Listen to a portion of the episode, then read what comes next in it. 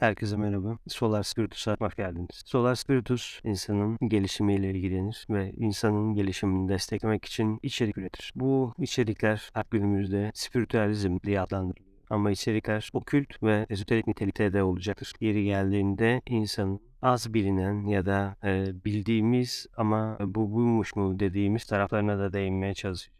Tabii ki burada bir profesyonel olarak profesyonelliği nasıl tanımladığımızı da çok emin değilim ama yani bir sertifika kuruluşunun sen profesyonelsin demesin. Bir batı dünyası direkt bunu yapıyor. Yani bir şeyi alıyor ve sertifikalandırıyor. İşte 200 saat ders gördün, 150 saat şunu yaptın, şu kadar şunu yaptın, al sana sertifika diyor. Bir yerde amatörlüğü zarar verirken bir yerde de güveni ve profesyonelliği inşa ediyor. Çünkü size eğitim veren kuruluşun saygınlığına göre bir yer elde ediyorsunuz toplumun içinde o konuyla ilgili. E bu birileri için bağlayıcı mı bilmiyorum. Yani kendinde bir şeyleri tanımlamak ya da dışsallaştırmak için iyi olabilir ama bana çok yakın gelmiyor bu tarz şeyler. Yani Himalaya'da uzun süre yoga yapan bir yoginin uluslararası bir geçerli sahip sertifikasının olup olmamasını kimse sorgulamıyor ya da onda böyle bir şey var mı diye kılmıyor. Tabi biz burada yogiyiz değiliz ayrımına da girmek istemiyorum. Sadece tının böyle bu davranışının da bazı zararlarından da olduğunu bahsettim. Evet Solar Spiritus'a geri dönelim ve girişi yapalım. Solar Spiritus ışığın mücevherleri, ışığın farklı farklı görünümlerini değerlendirmeye çalışır. Çünkü ışık buraya beyaz ışık olarak gelse de, görünür ışık olarak gelse de kendini yediyle ifade ediyor. Yani gökkuşağını biliyoruz yani kırmızıdan viyolete kadar, menekşe rengine kadar açık mor diyebiliriz belki onu. Bir yedili geçişte ifade yani tabii bu gökkuşağı ile ilgili Tora'da bir anlaşma olduğundan da bak. Yani işte gökkuşağı artık sizinle aramızda bir anlaşmadır. Bu sembolizmin arkasında ne anlayabiliriz?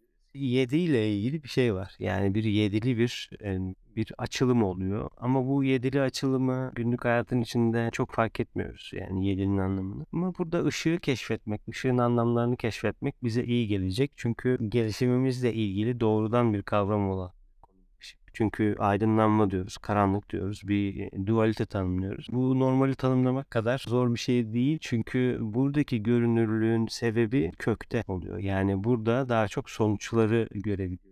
Bu bedenin içinde de geçerli, bedenin dışında da geçerli. Yani sonuçların olduğu e, bir dünyadayız çoğunlukla tamamen orada değiliz ama büyük bir kısmımız, şuurumuzun büyük bir kısmı burada, dikkatimizin büyük bir kısmı burada. Işığın mücevherleri nasıl? Aslında bu kova çağının bir etkisiydi. Yani kova çağına bazılarına göre girdik, bazılarına göre gireceğiz diyebiliriz ama kova çağının şöyle bir etkisi var. Mesela şu Aslan Burcu'nun bireyselci ve kendini gösteren özellikle 4'ten 5'e geçiş yani 4 daha çok kalabalıklarla, toplulukla, tekrarla, dünya ile ilgiliyken 5'te artık değil mi? Hani pentagramda da mesela pentagramlı insanla ilintilendirilir. Orada da bir şey var. Çünkü 4'e bir şey katılıyor, 5 oluyor ve o 5 seni insan denilen bir konuma yükseltiyor. Yani doğa krallığının içinde. Bu anlamda tabii doğada 4.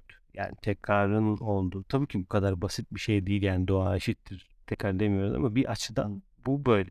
Dolayısıyla biz de bu doğanın tekrarının içinde bir bir bize katılan bir şeyle birlikte beşe yükseliyoruz. Bu işte aslanın bireyselliğinin yanında kovanın grup ve grup gelişimi, dünyanın gelişimiyle ilgili bir aşaması var. Bunu aslında gıda topluluklarında bayağı görüyoruz. Yani gıda toplulukları toplanıyor biliyorsun, e, gruplar oluşturuyor, ekolojik yaklaşımlar yapıyor, doğayı anlamak ya da doğanın dengelerine yönelik insan faktörünü iyileştirmek için çalışıyor. Tabii ki spiritüel gruplar da buna dahil çünkü aslında doğa demek bir anlamda Yaradan'ın bizim için en görünür hali demek ama onu nasıl ele aldığımıza dair şu anda yeteri kadar bilgimiz yok. Yani doğa şu an bizim için e, ekolojik bir şey ya da, ya da işte organik ürünlerin doğal bir şekilde yetiştiği ve insana insanın ekolojisine katkı sağladığı bir şey. Ama doğa aslında tam bu değil. Ama şu anda konumuz doğa değil. Şu anda konumuz kova çağının insanlık üzerine getirdiği etkilerden kısacık bahsetmek. Dolayısıyla spiritüel konular, el yapımı işler, gruplar, spiritüel gruplar, sohbetler çok ön planda olacak. Zaten ön planda olmaya başladı. Fark ediyorsunuz. El yapımı şeyler. Tabii yoganın daha da ileride. Bu tarz popüler ve insanın genelde duygu durumunu netleştirecek çoğunlukla astral etkileri olan çalışmaları çok sık görüyoruz. Aslında bu çalışmanın bir etkisi de benim üzerimde şöyle oldu. Koç burcuna girdiğimiz dönemde bir başlangıçlar oluşturmaya çalıştım. bir fikirler yayıldı biliyorsunuz. Koç burcunun öyle bir e, kafa atan bir tarafı var. Başlatıcı bir etkisi var ama daha yüksek fikirlere olan bir başlatıcı. Yani Merkür'ün etkisiyle. Bunun etkisi de yani daha fazla kişiye ulaşmak ve bu tarz konuları konuşmak. Bu tarz konuların konuşulduğu bir manyetik merkez oluşturmak. Çünkü manyetik merkez bir çekimdir aynı zamanda. Bu e, oğul denilen kavram. Yani işte baba oğul kutsal ruhtaki üçleme. Yani bir manyetik çekimin oluşması, sevgi denilen. Mesela işte bunun en bizdeki bilinen örneği Mevlana'nın gel demesi.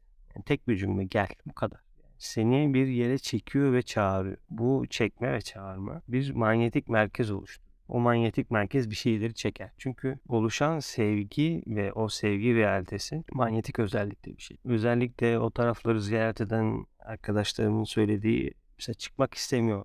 Bu bilinen bilinen hissedilen bir şey. Çünkü orada bir bir, bir cazibe var. Senin varlığının bir cazibesi var orada. Bir şeye bir şey sana iyi geliyor. İyi geldiği için orada durmak istiyor. Tabii ki oradaki tüm her şeyi analitik olarak değerlendirelim demiyorum. Zaten normal analitik değerlendirmenin üzerinde bir şeyler oldu kesin. Ama burada bir manyetik merkez oluştu. Çünkü insan özgür iradesi üzerinde çok ciddi müdahaleler var. Tabii ki medya, mainstream medya, ana akım medya bunu bunu bayağı yapıyor. Yani özgür iradeyi manipüle edecek birçok şey söylüyor. Bu neden önemli? Aslında hani spiritüel ya da ışığın mücevherleriyle ilgili podcast'te bunu konuşmamızın nedeni insanlığın bireysel bir kurtuluşunun olmadığı. Yani artık ben gideyim de işte mağaraya kendi kurtuluşum için çalışma göstereyim diye bir şey yok. Bir grup e, bilinci içinde çalışma var. Yani grubun gelişimi var, grubun evrimi var. Dolayısıyla bu grup evrimi içindeki kişilerin dikkatleri neredeyse ya da alanlarında neler varsa dolayısıyla grubun içinde de onlar oluyor. Bundan da kaçamıyorsunuz. Dolayısıyla o grubun diğer üyelerini manipüle etmeden onların özgür iradesini değiştirmeden, baskı kurmadan kullandığı araçları nasıl ve ne olduğuna dair içerik üreterek onların değişimine katkı sağlamaya çalışıyorsun. Dönüşümüne katkı sağlamaya çalışıyorsun. Bu da dünden bugüne olmuyor. Çünkü bu dünyada zamana tabiiz. Zamansız e, şu anda bizim üzerimizde çalışmıyor. Onu çok deneyimleyemiyoruz insanlık olarak. Çünkü beynimiz cumartesiye, pazara, saat 7'ye, saat 8'e bölünmüş halde. Bunlar fiziksel dünyanın kolaylaştırıcıları bu kesin. Yani daha şuurumuz ortak gelişmeye evrilmediği için bu tarz dışsal ayraçlara ihtiyacımız var. Yani cumartesi günü saat 8 ya da işte sabah akşam ama artık uydunun da gelişmesiyle ya da işte uzaya, dış uzay fazlasıyla müdahalelerimizle birlikte anlıyoruz ki gece gündüz diye bir şey yok aslında. Yani bir şeyin battığı çıktığı da yok. İşte güneş doğdu battı, güneş güneş bir şey yaptı yok. Yani biz güneşin etrafında döndüğümüz için öyle şey. Yani güneşte biliyorsunuz eskiden güneş dümdüz bir şekilde galaksinin Milky Way'in merkezine doğru e, yolculuğuna devam ediyor. Ve yolculuğunda bayağı hızlı biz de onunla birlikte onun aurasının içinde, onun etki alanının içinde, onun görünümüyle birlikte onun ifadesi yani Türkçe'de belki buna tecellisi diyebiliriz. Onun tecellileriyle birlikte bir yolculuk halindeyiz ve gece gündüz diye bir şey yok. E, ama bu gece gündüz o olmaması bizim beynimizi nasıl koşullandırıyor? İşte burada unuttuğumuz için öğretilerin esoterik tarafını, özgür irademiz üzerinde de, bunu keşfetme üzerinde de sürekli materyalist dünyanın baskısı oldu. Materyalist dünyayı şöyle anlayalım. Diyelim ki hastasınız, ateşiniz var. Hastaneye gidiyorsunuz. Sadece fiziksel şeylerin tanımladığı bir tanı metodu var. Yani ateşiniz 38 ise bu problem bir şey yapalım 36'ya düşsün. 38 olması hastalık, 36 olması sağlık olarak algılanıyor. Bu insan kompleksi için yeterli bir tanımlama değil ama şeyi sadece dışsal olarak algılayabildiğimiz için mesela işte ultrasonda bakıyorlar. O kadar. Yani algılama metotlarıyla de farklı farklı veri alma, veri toplama metotlarıyla bir şeyler geliştirmeye çalışıyoruz. O bu insan için yeterli mi? Emin olamıyorum. Çünkü duygu da bir hastalık. Mesela Çin tıbbı diyor ki eğer sen kızgınsan bu bir hastalıktır diyor. Peki kızgınlığı nasıl ölçeceğiz değil mi? Ne diyeceksin? 36 derece kızgınlığın mı vardır? Ama bugün biliyoruz ki mesela mide dediğinde herkes stres diyor. Demek ki görünmeyen bir şey yani elle tutulamayan bir şey o anlamda. Yani bir ateş gibi değil. Ateş elle tutabiliyorsun. Çocuğunun, eşinin ya da yakınının elini alnına götürdüğünde diyorsun ki ha senin ateşin var. Çünkü hissediyorsun. Peki stresi nasıl hissediyorsun? Diyelim ki metroda ya da metrobüste ya da otobüste neredeyseniz yanınızda birisi e, telefonla çok hararetli konuşuyor. Rahatsız oluyorsun. Uzaklaşmak istiyorsunuz. Neden? O kişinin yanından uzaklaşmak istiyorsun.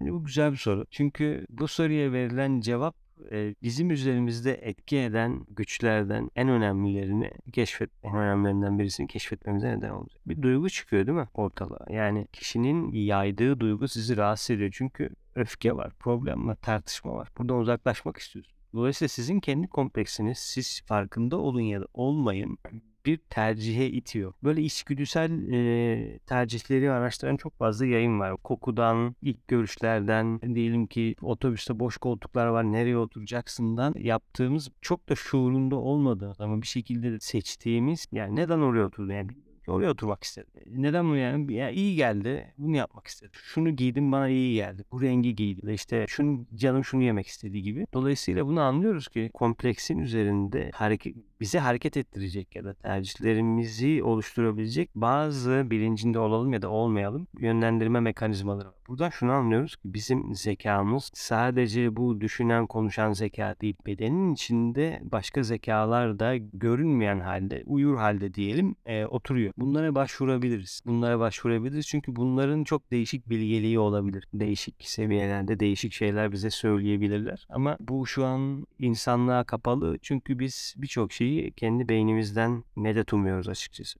Yani zihin neyse bizim için şey o bilgi o. Yani ben aklıma bir soru soruyorum. Aklıma güveniyorum ve ondan aldığım cevabı aklımın akılda neyse şu an oraya bir soru işareti. Ondan aldığım cevapla hayatıma devam ediyorum.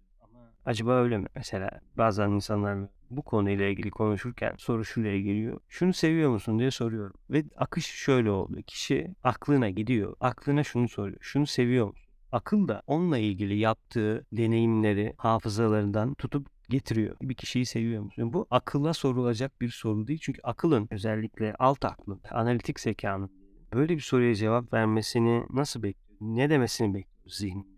Aa evet şöyle böyle. Dışsal bir cevap vermesini mi bekliyoruz ya da katalogdan onunla ilgili anıları getirmesini mi bekliyoruz? Bunu neden diyorum?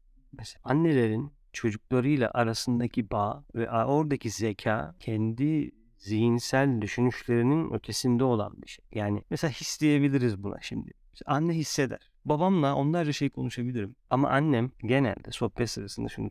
Neler yiyorsun? Şimdi bu onun üzerinde çalışan güçlerin özellikle kadınlıkla ilgili güçlerin bir kontrolü ve ifadesi. Çünkü beslenme, büyütme, bakmayla ilgili olan o aslında İngilizcesinde care diyebiliriz. Yani care özle. Bazı şeylerin İngilizcesini söylemeye çalışacağım. Bunun nedeni de şu, bu kavramların Türkçe kaynaklardaki karşılığı tam bulunamayacağı için İngilizceleri üzerinden gitmemiz gerekebilecek. Çünkü ileride mesela daha başka öğretileri araştırdığımızda ki buna insan kompleksinin seviyeleri de dahil olabilir. Ya da işte Budizmle ilgili, Hinduizmle ilgili, da kadim bilgelikle ilgili, teozofiyle ilgili ya da belki olursa antropozofiyle ilgili bir şeyleri paylaşmaya başladığımızda e, bu kelimeleri kullanmaya gayret edeceğim ki onun karşılığını bulun. Yani onun buradaki anlamını uydurmaya çalışmayalım. Çünkü e, mesela ruh dediğimde bunun soul olduğunu, spiritten farklı olduğunu anlamamız gerekiyor ki çünkü bulundukları yer bambaşka. Dolayısıyla bazı kavramları olduğu gibi bu İngilizcesi İngilizce, işte Pali dilindeyse Pali dilinde da Sanskritçe Sanskrit olarak kullanmaya gayret edeceğim. Buna İngilizce'de dahil lütfen başka türlü anlamayın.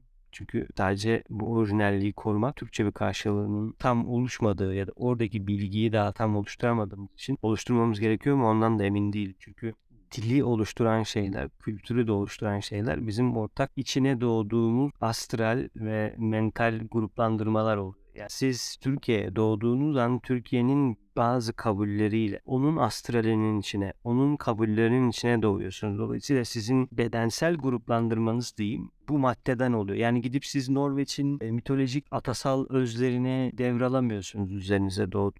Yani buradaki şeyleri alıyorsunuz. Şöyle düşünün. Dünyanın her tarafında farklı farklı katmanlarda renkler var diyelim ki. Siz bu bölgenin rengi neyse atalardan gelen şeyler tabii ki yani mesela diyelim ki işte anneniz İranlı olabilir ya da işte babanız İngiliz olabilir işte ya da farklı farklı ülkelerden olabilir. Onlar ayrı bir oradan gelen şeyler de olabilir. O doğduğunuz ülkenin astral ve mental koşullandırmaları sizin alanınıza geçer. Dolayısıyla siz o kabullerle dünyaya bakar ve değerlendirirsiniz. Ne demek? Evinizin camlarının üzerinde Türkiye'nin değer yargıları vardır. Dolayısıyla ama bu bir kabul ve ruhun bir kabulü. O yüzden şunu anlamı bu zaten. Doğmanın ve enkarne olmanın ya da enkarne olacağın yeri seçmenin anlamı bu zaten. Zaten böyle olması isteniyor anladım. türlü. Bu değişebiliyor. Değişebiliyor dedim yani inisiyasyon üzerinde ilerledikçe onun sizin üzerinizdeki etkisini daha kontrol edebilir hale geliyorsunuz. Mesela. Toplumsal değerlerin sizin üzerinizde oynadığı roller sizi birden sinirlendirmesi, birden sevindirmesi ya da bir düşünce formu oluşturması bir dönem basit politik bir örnek vereceğim. Diyelim ki işte Kıbrıs'ın durumuyla ilgili ya da işte Yunanistan'ın durumuyla ilgili. Şimdi ülkede o hedefe yönelik herkes bir duygu çıkarttı değil mi? Herkesten bir düşünce çıktı. E nasıl tetiklendik? Babama soruyorum işte 80 döneminde. Baba işte ne yaptınız o dönemlerde? Di- Diyor ki mesela oğlum öyle bir hava var. Zaten öyle bir hava var. Atmosfer oydu. Yani zaten ona etkilenmemem mümkün değil. Hani o onun etkilenerek mi bir şeyler yaptı, yapmadı mı oraya girmek istemiyorum ama dediği şey şu. Çok yoğun bir siyasi ortam vardı ve onun hayatın ister istemez onun içindeydi. Dolayısıyla biz bir şeyin olalım ya da olmadığımızı düşünelim bir şeyin içindeyiz. Bir astral, bir duygu ve bir düşünce formlarının membranlarının diyelim bizi çevirdiği kürelerin içindeyiz. Dolayısıyla annenin sana bunu sorması ya da aradığında iyi misin, işte ne yiyorsun, ne yapıyorsun diye sorması, işte babanın da başka şeyler, ablanın da başka şeyler ya da etrafımızdaki insanların başka şeyler sormasının böyle kültürel ve seçtiği deneyim sahasının onlar üzerinde etki bu gayet e, normal. Çünkü bu normallik bizi tanımlıyor. Bu normallik bizim enkarnasyonlarımızın nedenselliğini çözmemize olanak veriyor. Bu nedensellik çok kritik bir konu. Belki de en kritik konulardan bir tanesi bu. Çünkü insanlar diyor ki ben bu hayata niye geldim? Ne yapıyorum bu hayat? Ya da bu devir daimin olayı ne? Yani neden sürekli birileri doğuyor, ölüyor? Ne oluyor yani? Ya Afrika'da niye bitmeyen bir saçma sapan bir durum var? Ya da ya da ülkelerin birbiri arasındaki bu şeyin nedeni ne? İnsanın dış dünyayı algılaması ile ilgili çok önemli sorular. Bu soruları eğer dışsal olarak algılar, evet hayat sadece işte bu hayat geldin gittin ama artık öyle olmadığını biliyoruz çünkü bayağı bir kitap yazılıyor ve diyorlar ki işte hayat doğumdan önce başlar. Yani anne karnının şimdi kesinlikle çocuğu etkilediğini öğrendik. Ki anne karnından önce bu konuyla ilgili ne diyeceğiz? Çünkü e, ölüm sonrası deneyler var ya da ölüme yakın deneyler var. Ve bu deneyimlerden biliyoruz ki insanlar birçok şey deneyimliyorlar. En son bir video izledim. Apaçık anlatıyor işte bana şunlar gösterildi, bunlar gösterildi diye. Aklımda kalan şey şu oldu. Tabii bu bir insanın fiziksel yaşamı olmayabilir sadece. Yani cennetsel bir manzarayı da görmüş olabilir ya da ona. Yani cennetsel bir manzara da olabilir bu. Yani sadece fiziksel yaşamı olmayabilir. Mesela diyor ki biz tohumdan bir şeyleri yetiştirmek için meditasyon yapıyorduk ve anında e, o ürün orada yetişiyordu. Ya da insanlar birbirlerini çok hızlı şifalandırıyordu. Ölmek ya da bedeni bırakmak bir sevinç gibiydi. Aynı doğmak gibi. Ee, insanlar çok hızlı birbirlerini şifalandırıyordu. Hastalık neredeyse gözükmüyordu gibi. Bunlar çok önemli işaretler aslında gelecekle ilgili. Geleceğin yaşam tarzı ile ilgili. Yani sadece bu hayat olmadığı ve bir süreksizlik olmadığını yani doğdum e, ben başladığımda her şey başladı. Öldüm ben ölünce her şey öldü. Yani doğum ölüm nedenini kişi kendi üzerinde çalışmaya başladıkça anlay birazcık anlıyor. Tamamen anlamak belki mümkün değil şu aşamada ama neden hayatların yetmediği ya da neden hayatlara ihtiyacımız olduğu anlaşılıyor. Çünkü mesela İNK bu konuda çok güzel bilgi veriyor. Yani belki de Türkçe kazandırılmış Bedir Bey'in ekibinin gerçekten çok kıymetli çalışmaları var. Buradan onlara bir daha saygımızı iletelim e, Nizam ve Kainat bu konuda kişiye e, bir temel fikir veriyor. Yani bir anlayış veriyor dünya ile ilgili ve e, o anlayış eğer tamamen tek kabul gibi olmazsa oraya doğru dönüşmezse yani kristalleşmezse yolculuğu daha da anlamlı. Çünkü ortalama 800-900 hayat. Tam bahsediyor İNK ama bu şu an bizim için sadece bir bilgi. Yani benim kaç hayatım var? 900 hayatım var 800 hayatım var. Yani bunu bilmek bize şu anlamda bir fikir verir sadece. Bir şeyin tamamlanması için belli bir zamana ihtiyaç var. Şimdi bu tamamlanması gereken şey ne o zaman? Yani 900 sayıncı hayatta ya da 1000. hayatta ya da 1500. hayatta ne oluyor? Ne oluyor da bir şeyler tamamlanıyor? Bu bu çok önemli bir soru. Çünkü tamamlanmalar ve tamamlanmamalar bir döngü yaratıyor.